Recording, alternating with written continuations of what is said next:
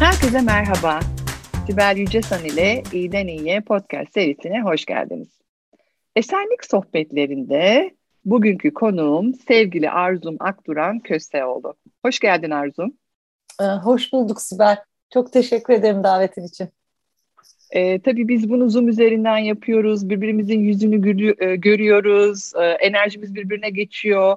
İnşallah podcast'te de sesimizle bunu yansıtıyoruz. Ee, ve güzel bir sabah, pazartesi sabahı. Şimdi Arzumcum, M C C desem, C P C C desem, O R S K desem nasıl anlar e, bizi dinleyenler bilmiyorum ama hadi hmm. sen bize kendini tanıtır mısın? Şöyle tanıtayım Sibel, çok haklısın. Hakikaten nasıl anlar bunu insanlar gerçekten? Çok da inşallah e, değişik, çeşitliliği çok olan bir kitleye ulaşmasını dilerim. E, biz koçlar anlıyoruz da e, çeşitliliğe ulaştığı zaman bir anlamı olsun diye galiba özde şöyle tanıtırım ya. Zaman geçtikçe kendimi daha böyle sade bir yerden tanıtmayı sever oldum. E, ben yirmi sene olacak neredeyse.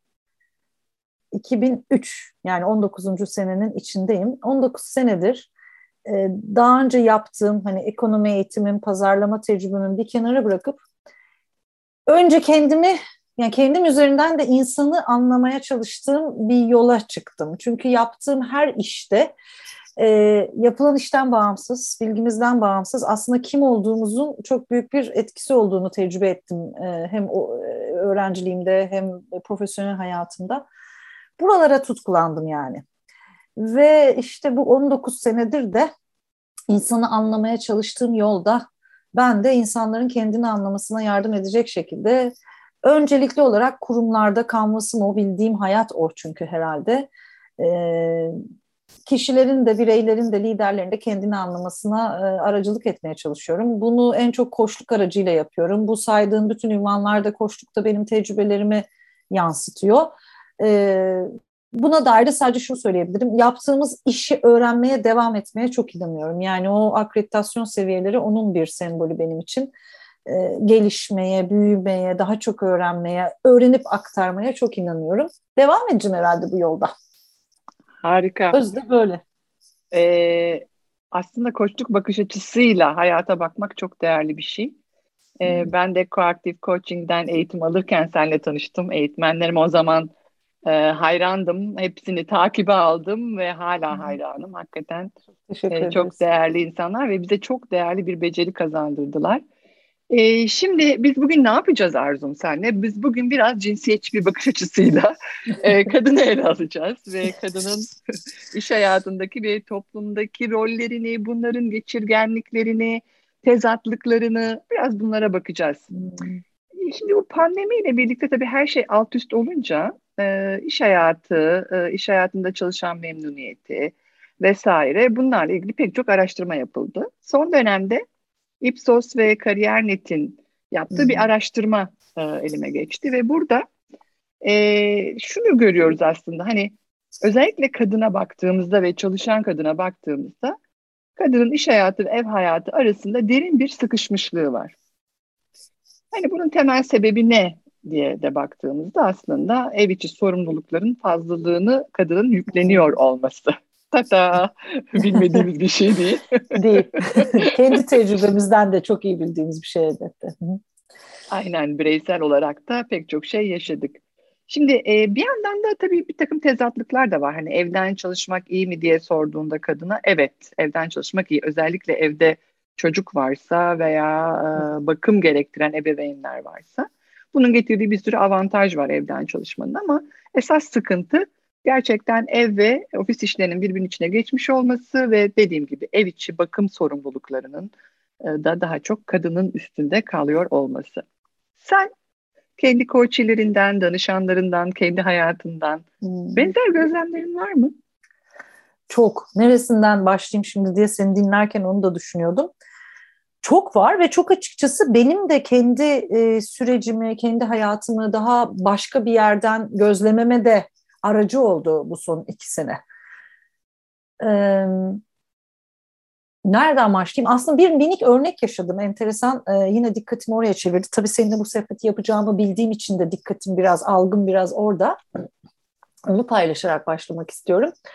E, şimdi ben uluslararası platformda da e, eğitimler, koçluk eğitimleri yapıyorum. Sen bunu biliyorsun. Eskiden seyahat ederek, giderek yaptığımız şeyi şimdi insanların dünyanın her tarafındaki evlerine Zoom aracılığıyla konuk olarak yapıyoruz.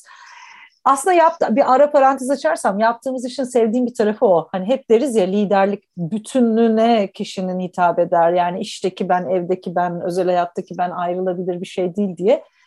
Şimdi gerçekten koçluk eğitimi ve liderlik eğitimde verdiğim için insanların özel alanlarına konuk olduğun zaman o bütünlüğe dair bir şeyi görüyorsun ve o bütünlüğe dair bir şeyi işlemeye aracı oluyor. Keyifli bir şey bu. Şimdi bu hafta sonu, geçtiğimiz hafta sonu ben Güney Afrika'daydım. Ama Güney Afrika, Afrika daha geniş bir coğrafyayı eğitime katan bir yer ve Pakistanlı ama Güney Afrika'da yaşayan agile ortamdan, bu çevik ortamdan, çevik danışman bir erkek vardı eğitimde katılımcı olarak.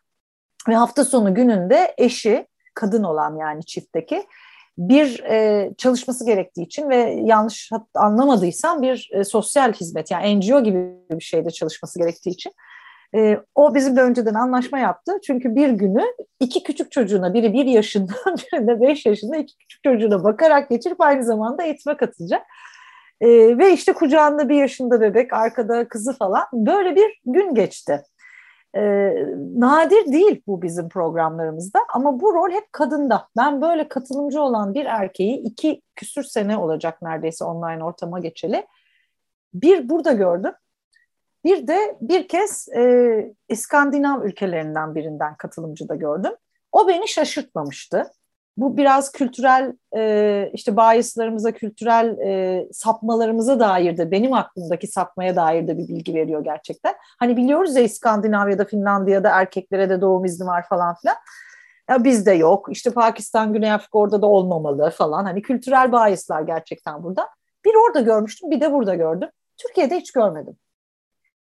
Ee, zorlanan anneler gördüm benimle beraber. Bu biraz buralardan bakmama neden oldu son iki senede.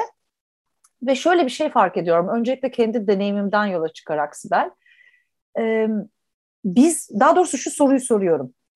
Biz kadınlar olarak o rolleri gönüllü olarak fazlasıyla mı üstleniyoruz? Partnerim bunları yapamaz diye bir takım varsayımlarımız mı var? Toplum mu bizim üzerimize bu rolleri yığıyor? Ee, eşlerimiz mi yığıyor? Ne oluyor da biz bu rollere sıkışıyoruz? Bu sormakta olduğum bir soru. Ve hepsinin bir kombinasyonu galiba. Ben çok şanslı bir e, evlilik ilişkisindeyim. Çok genç yaşta evlendim. Beraber büyüdük. Hep e, toplumsal rol rol sapmalarının, biaslarının bizde olmadığını düşündüm vesaire. Çocuğumuz olana kadar, yani bir bir oğlan yetiştirmeye başlayana kadar gördüm ki e, ben eşimin bazı şeyleri yapamayacağına inanıyorum. E, destek var bana, yapamayacağına. O da bana hep diyor ki, beni bırak, ben istediğim şekilde yapayım. Ben sonun yeterli olmadığını düşünüyorum. Hani bu doğrular tartışılabilir bir taraftan ama bunun sonucu olarak şunu yapmakta olduğumu fark ettim. Üstleniyorum o rolü. Yani ben yapmaya devam ediyorum bir kadın olarak. Kendime yüklenmeye devam ediyorum. Bu tabii ki, şimdi herkes diyecek ki toplum bunu bekliyor. Evet, yani hepsinin bir kombinasyonu bir taraftan. Bizim yaptığımız ilişkisel sistemik çalışmada senin de tanıdığın bir model. Biz şuna inanırız hep, hep coğrafyanın, sistemin, kültürün bizim üzerimize genetik kodlanmalarıyla getirdiği bazı roller var. E, hatta zamanın ruhları diyoruz biz ona, yani zamanın ruhları çok metaforik bir şey tabii. Zamanın ruhları bir şekilde bütün ilişkilerimize siniyor, bizden çıkıyor. İstemesek de bir bakıyoruz ki kendimiz öyle davranıyoruz. Biraz bu var, biraz kendi varsayımlarımız ve kendi kendimize bakmamanın sonucu olarak otomatikten üstlendiğimiz roller var. Evet. Ve bunun bir kombinasyonu olarak, şimdi soruna gelirsem, çok zorlandığını gördüm. Ben hem danışanlarımın, hem kendimin, hem arkadaşlarımın, hem hepimizin ve şu soruya kolaylıkla cevap veremediğini de gördüm birçoğumuzun. Evden çalışmak iyi mi? Senin sorduğun soru değil mi?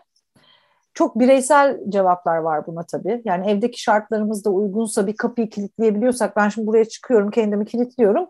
Bazen kapıyı yumruklayan bir oğlan çocuğu oluyor kapının dışında ama yani burada kalıyorum. Ama bu şartlar uygun mu değil mi vesaire, birçok şeye göre değişen nedenler olmakla birlikte. şöyle acı bir şey söyleyeceğim.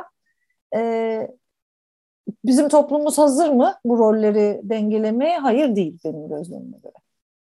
Evet. Ee, ve bu çevreden, yani bizim olduğumuz e, beyaz yakalı ortamdan bahsediyorum. Yani diğer daha büyük acıları yaşadığımız kesimlerden bahsetmiyorum ben.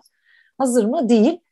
Bence soru, biz bunun için ne yapabiliriz bugünden sonra? Biz bunun için ne yapabiliriz? Nasıl sorumluluklarımız var? Neler yapmalıyız? Bir sonraki jenerasyonu buna hazırlamak için biz nasıl bir rol üstlenmeliyiz? Rollerimizin nasıl farkına varmalıyız? Konuşmamız gereken konulardan biri bu galiba. Evet, harikasın. Zamanın ruhlarına bayıldım. Ben ona şey diyorum bazen davrandığım zaman, annem çıktı içimden diye. Aynen. Bunun böyle tamam. daha e, güzel e, bir şeymiş bu e, tanımlaması, zamanın ruhları. Şimdi e, çok haklısın, bir sürü şey var e, ve aslında şu, e, geçenlerde katıldığım ve e, konuşmacı olarak katıldığım bir panelde bana sorulan şu soru şuydu. E, kadınların e, işe bağlılığı e, gittikçe düşüyor e, bu sıkışmışlıktan dolayı. Ve aslında pamuklara sardığımız kadın istihdamı da tehlike altında. Çünkü işten ayrılmayı da düşünen gene kadından, erkekten çok kadın. Yani fedakarlık, kariyerinden fedakarlık yapmak isteyen ve kariyer radarında da çok çabuk kaybedebileceğimiz ilk cins kadın.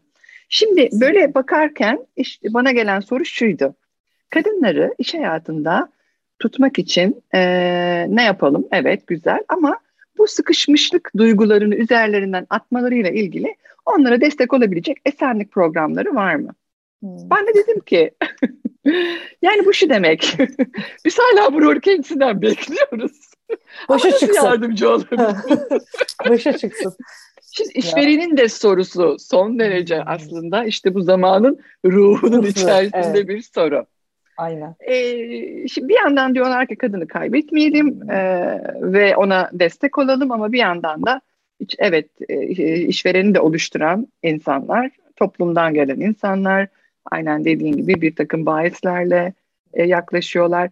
Peki toplumun beklentisi var, işverenin beklentisi var, ailenin beklentisi var, mahallenin beklentisi hmm. var, kendi beklentilerimiz var. Bu bizi kadın olarak nereye koyuyor ve bunlar arasındaki tezatlıklar neler sence? Ee, yani bu da o kadar e, geniş kapsamlı bakmamız gereken ve uzun uzun irdelememiz gereken bir şey ki gerçekten sorduğun soru. Ee, şimdi şö- şöyle bir yerden gireceğim. Ee, çok da eskilere gitmemeye çalışarak. Hani Jung der ya, yarası olanı iyileştirir. Ben bunu çok severim. Çünkü bizim yaptığımız tarzda meslekte, mesleklerde olanların da aslında kendi yaralı olduğumuz yerlerden bir şeyleri dönüştürmeye başlayabildiğimize inanıyorum. Yani oraya bakmaya başladığımız zaman aslında hizmet etmeye başlıyoruz. Hem kendimize ama hem de topluma. Çok kısaca söyleyeceğim. İşte bundan iki bin on birmiş galiba. Kaç sene önce olduğunu hesaplayamayacağım. on on bir sene önce. Ben bu eril dişil liderlik konusuna merak sardığım bir dönemdeydim. Amerikalı ve Zürich'te yaşayan bir arkadaşımla beraber bir program geliştirdik. Biz Bütünsel Liderlik diye bir program yaptık ama e, hayalimiz şuydu. Sonradan tabii ki eril dişil liderlik konusu çok çok e, büyüdü. E, sen de biliyorsun. E, biz tamamen kişisel nedenlerimizle iki kadın, yeni ufak çocuk sahibi olmuş iki kadın olarak buna bir ara verdik. Çünkü o Zürich'te yaşıyor. Ben Türkiye'de yaşıyorum. Zaman zaman o buraya geliyor. Ben oraya gidiyorum. Retreat yapıyoruz. Üçer günlük falan. Küçük çocukları olunca buna ara verdik. İşte online'a çevirelim falan olmadı. Neyse o işin şey tarafı ama şimdi ironik buldum seninle konuşurken. Kadınlar olarak ara vermiş olmamızı. Ama o zamanki tutkumuz şuydu bizim. Biz dedik ki çok yeniydi o zaman konu. Kadın programları vardı. Ee, ama eril dişil liderliğe böyle hem kadın gelsin hem erkek gelsin, aslında hem kadının hem erkeğin o geçişkenliği sağlaması gerek, birlikte çözersek ancak çözebiliriz diye bakılmadığını düşünüyorduk ve böyle büyük bir tutkuyla yola çıktık ee, ve bir nokta koyduk, inşallah virgül koyduk, o virgül inşallah bir gün tekrar yoluna girecek.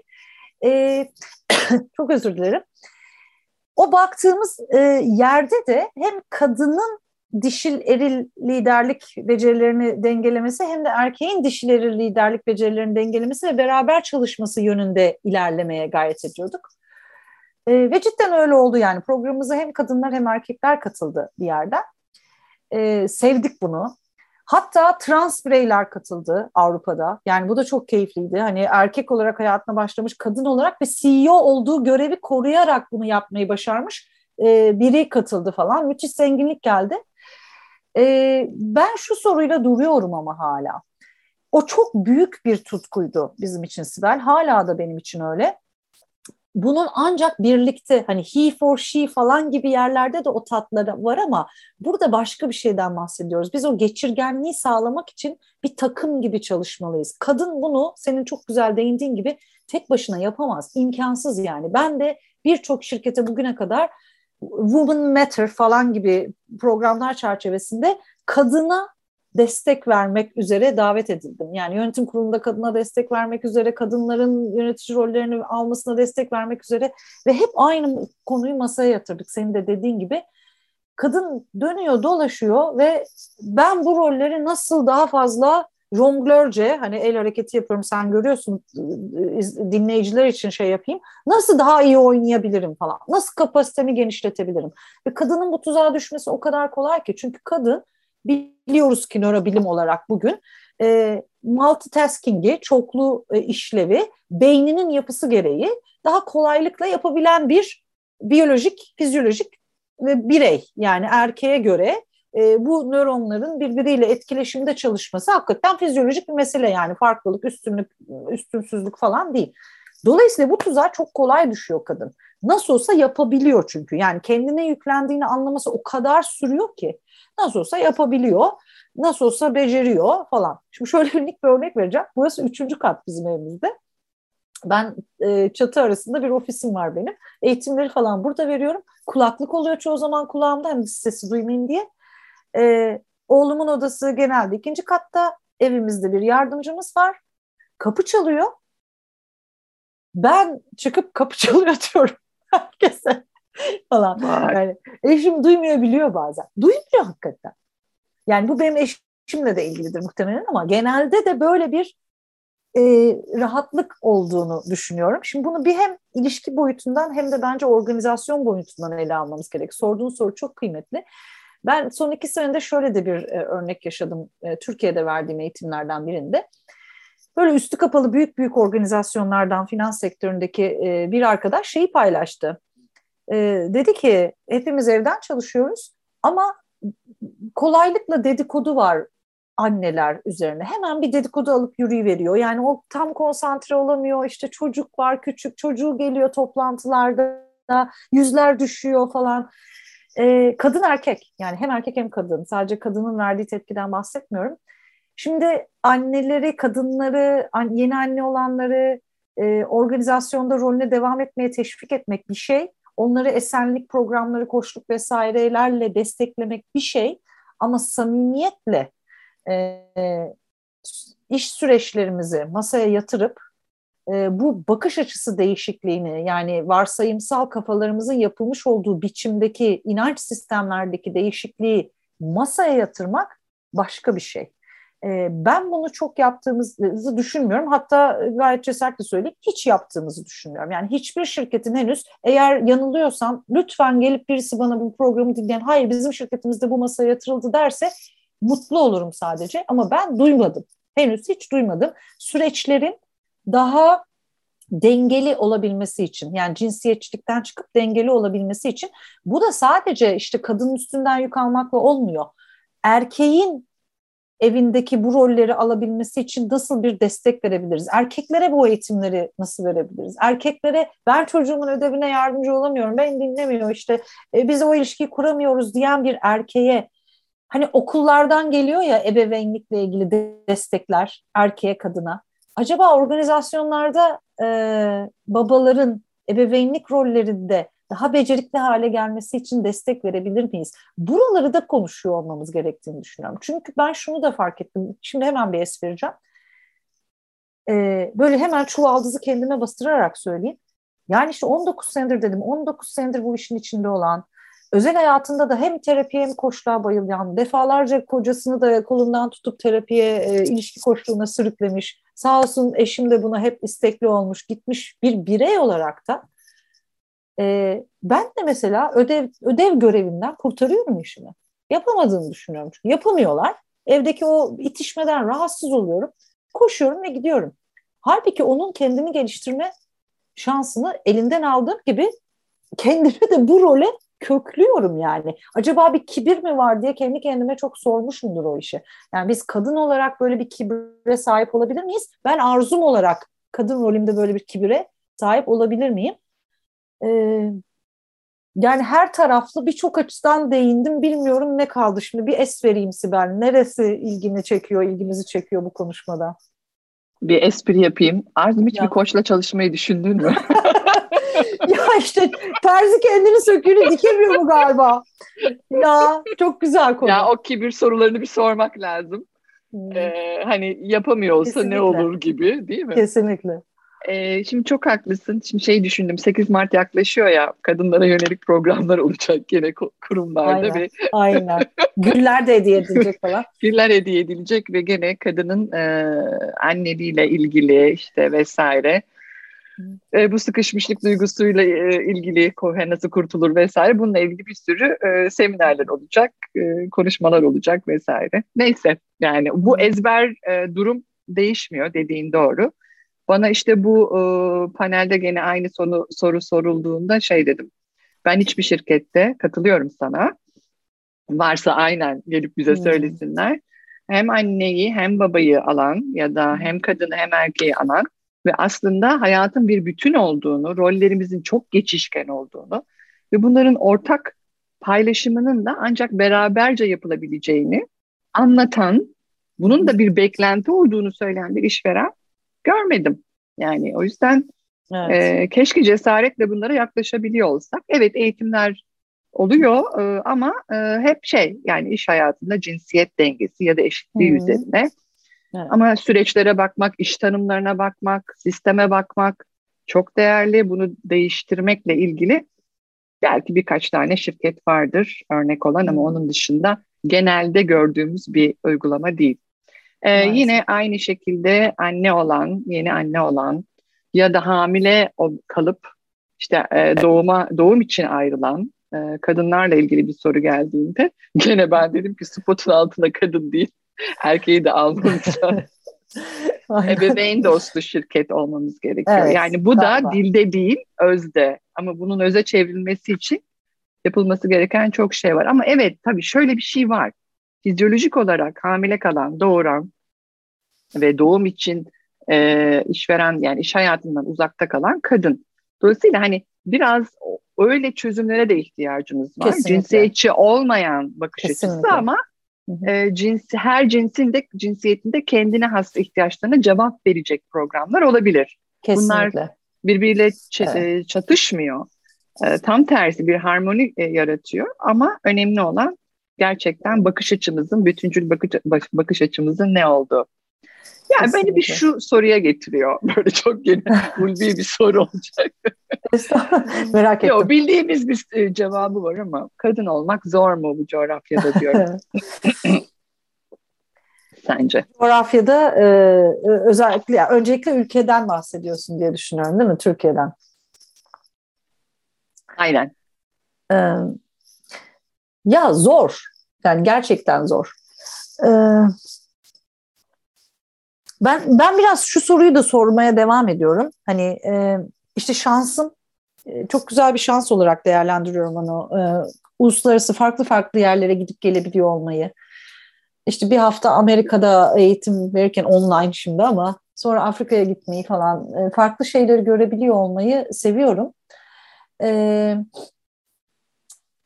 Oralarda hiç yok demeyeceğim. Yani oralarda da hiç zor değil demeyeceğim. Sen de çok uluslararası çalışıyorsun biliyorum. Oralarda da var hala. Yani bu, bu kadına bayıslı e, rol yükleme işi genele vuracak olursak hala dünyanın her tarafında var. Yani bir çiftte şöyle bir örnek verecek olursak bir çiftte e, erkeğin evde kalıp çocukları desteklerken kadının çalışıyor olmayı seçmesi hala her yerde herkesi şaşırtan bir şey dünyanın her tarafında. Ama Türkiye'de e, yargılanan bir şey. Ha, evet, yani büyük ölçüde yargılanan bir şey, şaşırılan bir şey, ne, ne terslik var acaba falan diye düşünülen bir şey. Yani rol geçişkenliği Türkiye'de e, çok çok çok bir jenerasyon gerideyiz bence. Yani bayağı bir gerideyiz. Tam net bir jenerasyon gerideyiz bu rol geçişkenliği konusunda.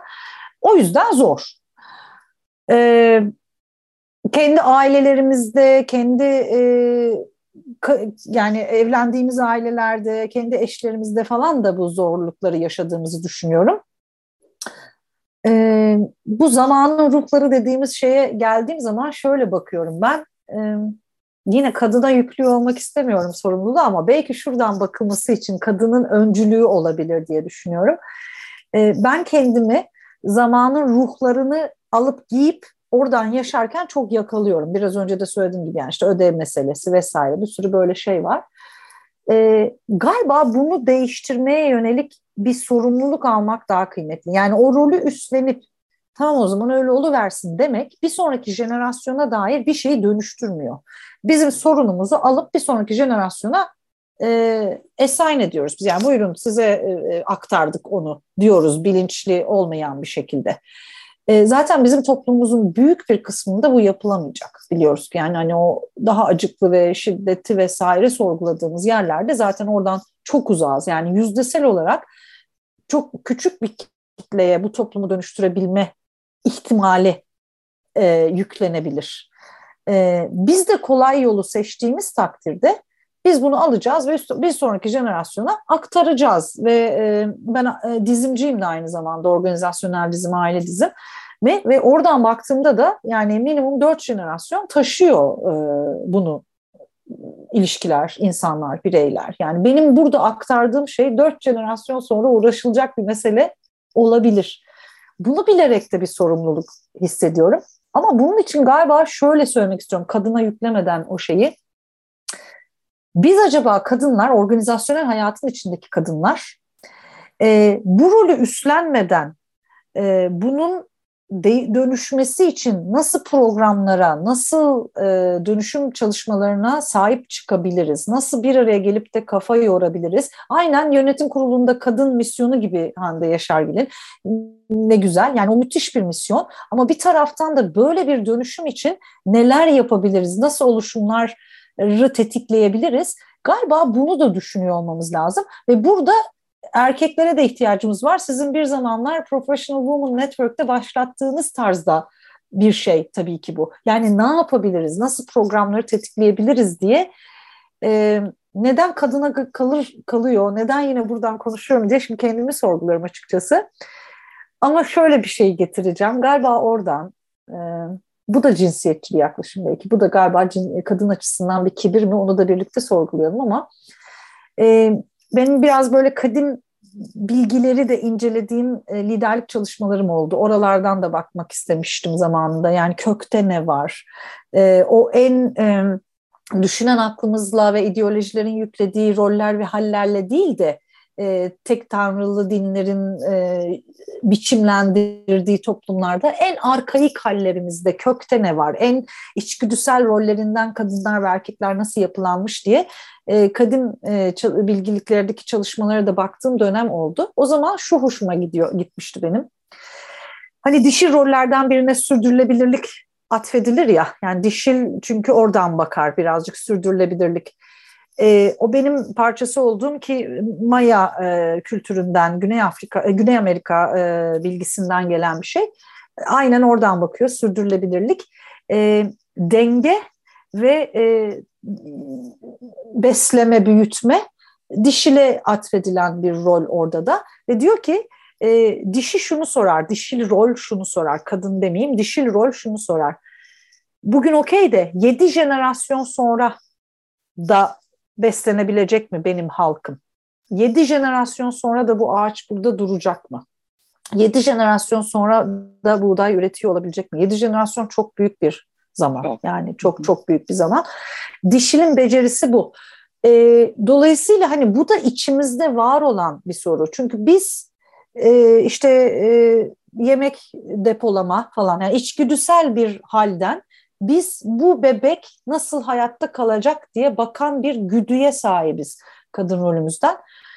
O yüzden belki de yüklenmekten öte bizde var olduğunu kabul edip toplum yararına ben erilin desteğini katarak bunu nasıl sağlayabilirim, o dengeyi tetikleyecek ne yapabilirim e, diye o rolü özümsemek gerek galiba. Yani üstlenmekten bir özümsemek ruhuna geçip Ee, ama kendi başımıza kibirle değil de belki ben neyi tetikleyebilirim diye sormak sorusu kıymetlidir belki. Bunu ben de ilk kez bu şekilde dile getirdim Sibel. Şimdi ben de nasıl yansıdı merak ediyorum.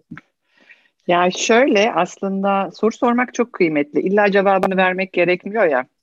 Ee, soruların çok kıymetli. Ee, Kesinlikle. Bir şey var sanki. Ee, yani yurt dışındaki işte ben de Avrupa rollerinde çok bulundum. Oradaki e, kadın e, meslektaşlarla birlikteydik. Çok benzer şeyler. Oradaki kadın e, ara vermeyi seçebiliyor. Ya da hmm. daha fazla e, anne olmayı önemseyebiliyor. Ama şu var. Bunu özgür olarak yaptığını hmm. düşünüyor. Evet. Aynen. Yani bir özgürlük alanı içinde e, bunu seçiyor. Ha, orada bayisi olabilir. Köklerinden gelen bir takım onu yönlendiren hisleri olabilir, sezgileri olabilir. O ayrı bir konu. Ee, ama bizim bu kadar debelenmemizin sebebi sanki biraz bu özgürlüğümüzün olmadığı yerden, bize dayatılan rollerin içinden e, sesleniyoruz gibi. Yani getirdiği şey bu. Bir Doğru. de şu var.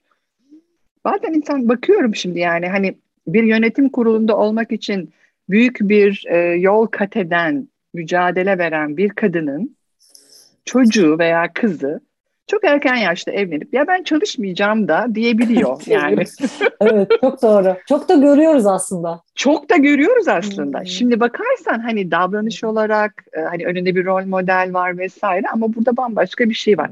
Yani bütün kutupların da olabileceğini kabul ederek evet. e, ama e, insanlara İşte o insanlara farklı pencereleri de göstererek yani seçimini gene yapabilir. Hangi kadınlık rollerinin içinde hmm. kalmayı tercih ed- ediyorsa edebilir. Ama önemli olan bunu ha bütün pencereleri gördüm ben ama şimdi bunu seçiyorum demesi Diyebilmek. kaydıyla diye düşünüyorum. Hmm. Ki toplumun büyük bir kısmında biz bunu gösteremiyoruz onlara. E, çünkü hmm. biz e, çiftlikte de e, bizim bir köy hayatımız var. Orada çok güzel, çok e, bizden çok uzakta olan, e, hmm. uzakta olan derken yani normalde iş hayatında var olan e, kesimden daha farklı bir e, kesimle e, birlikteyim. Oradaki kadın, oradaki anne, oradaki e, şeyler, hmm, beklentiler. E, orada da aslında şeyi görüyorum yani e, araştırma, merak. Neler oluyor hmm. normal hayatta, İstanbul hayatında, biz bir şey kaçırıyor muyuz gibi evet. ama bir yandan da e, gayet kendilerinden beklenen kültürel rolleri de e, sürdürüyorlar. Ama orada da bir bir uyanış var ve evde aslında e, bununla ilgili dile getirişler var. Var var yani o kadar ne güzel. E, uzak değil. Çok sevindim bunu söylediğine. Evet. Yani soruları soruyoruz işte. Soruları soruyor olmanın bir kıymeti var herhalde. Ee, yani bayağı bir masada bu konu aslında her e, her kesim açısından. İnşallah bu bizden sonraki jenerasyonlara işte dönüştüreceğimiz bir miras olarak kalmaya devam edecek diye e, düşünüyorum ben. Ama bak yani küçücük bir zamanda bile ne kadar çok soru üretiyoruz. Galiba bunları yapıyor olmanın kıymeti var gerçekten. Kesinlikle. Bu soruları böyle bıraksak bile bununla ilgili cevapları bulmak adına e, bir şeyleri tetikleyecek dinleyenler de. O yüzden çok kıymetli. Biz de sormaya devam edeceğiz. Belki yeni sorular. İnşallah. Genişletilmiş. Genişletilmiş daha büyük sorular. Bir söylediğin daha hoşuma gitti ya. Şey e, şey de çok kıymetli. Mesela senin işte çiftlikte bir üretim e, yapmak üzere bunca yıllık işte kurumsalda böyle bir hayatta şimdi alıp o tecrübeleri oraya götürmen ve aslında başka çeşitlilikte bir kesimde de bu soruların sorulmasına aracı olman, bunu yapan başka insanlar da var. Bu da çok kıymetli çünkü bu da bir toplumsal dönüşüm için müthiş bir sorumluluk aslında. Çok kıymetli. Evet. Ve e, inan geçenlerde bir e, oturduk sırf kadın kadına bir e, çember yaptık onlarla. Ve Ay, ben e, çocuklarla olan ilişkileri e, açtım böyle bir konu olarak. Ne çok dertleri tasaları var tabii ki. Ne kadar e, güzel olmuş. Orada da bir şifalandık aslında. Çok ortak şey var. Yani çok, çok farklıyız gibi düşünüyoruz ama Ee, çok ortak konu var. Bu da başka bir şey olsun. Ee, başka olsun. Bir podcast. Aynen. Bunları da konuşalım. İyi ki geldin Arzum. Ee, iyi ki çağırdın. Bana da o kadar iyi geldi ki bu soruları sormak seninle. Bunları paylaşmak. Çok çok teşekkür ederim Sibel. Hem misyonuna, yani bu, bu platformu açmana, hem sadece burada değil, yine çiftlikte vesaire, ben de seni hayranlıkla takip ediyorum biliyorsun. Ee, çok kıymetli bu sorumlulukları alıyor olmamız toplum adına. Çok teşekkür ederim. Ben de çok beslendim. İyi ki geldin. Sağ olasın ve çiftliğe de bekliyorum en kısa evet, sürede. Evet, inşallah. Ve e, bizi dinleyenlere de çok teşekkür ediyoruz. Her zamanki gibi sağlıkla kalın, esen kalın. Bir sonraki podcast'te görüşmek üzere.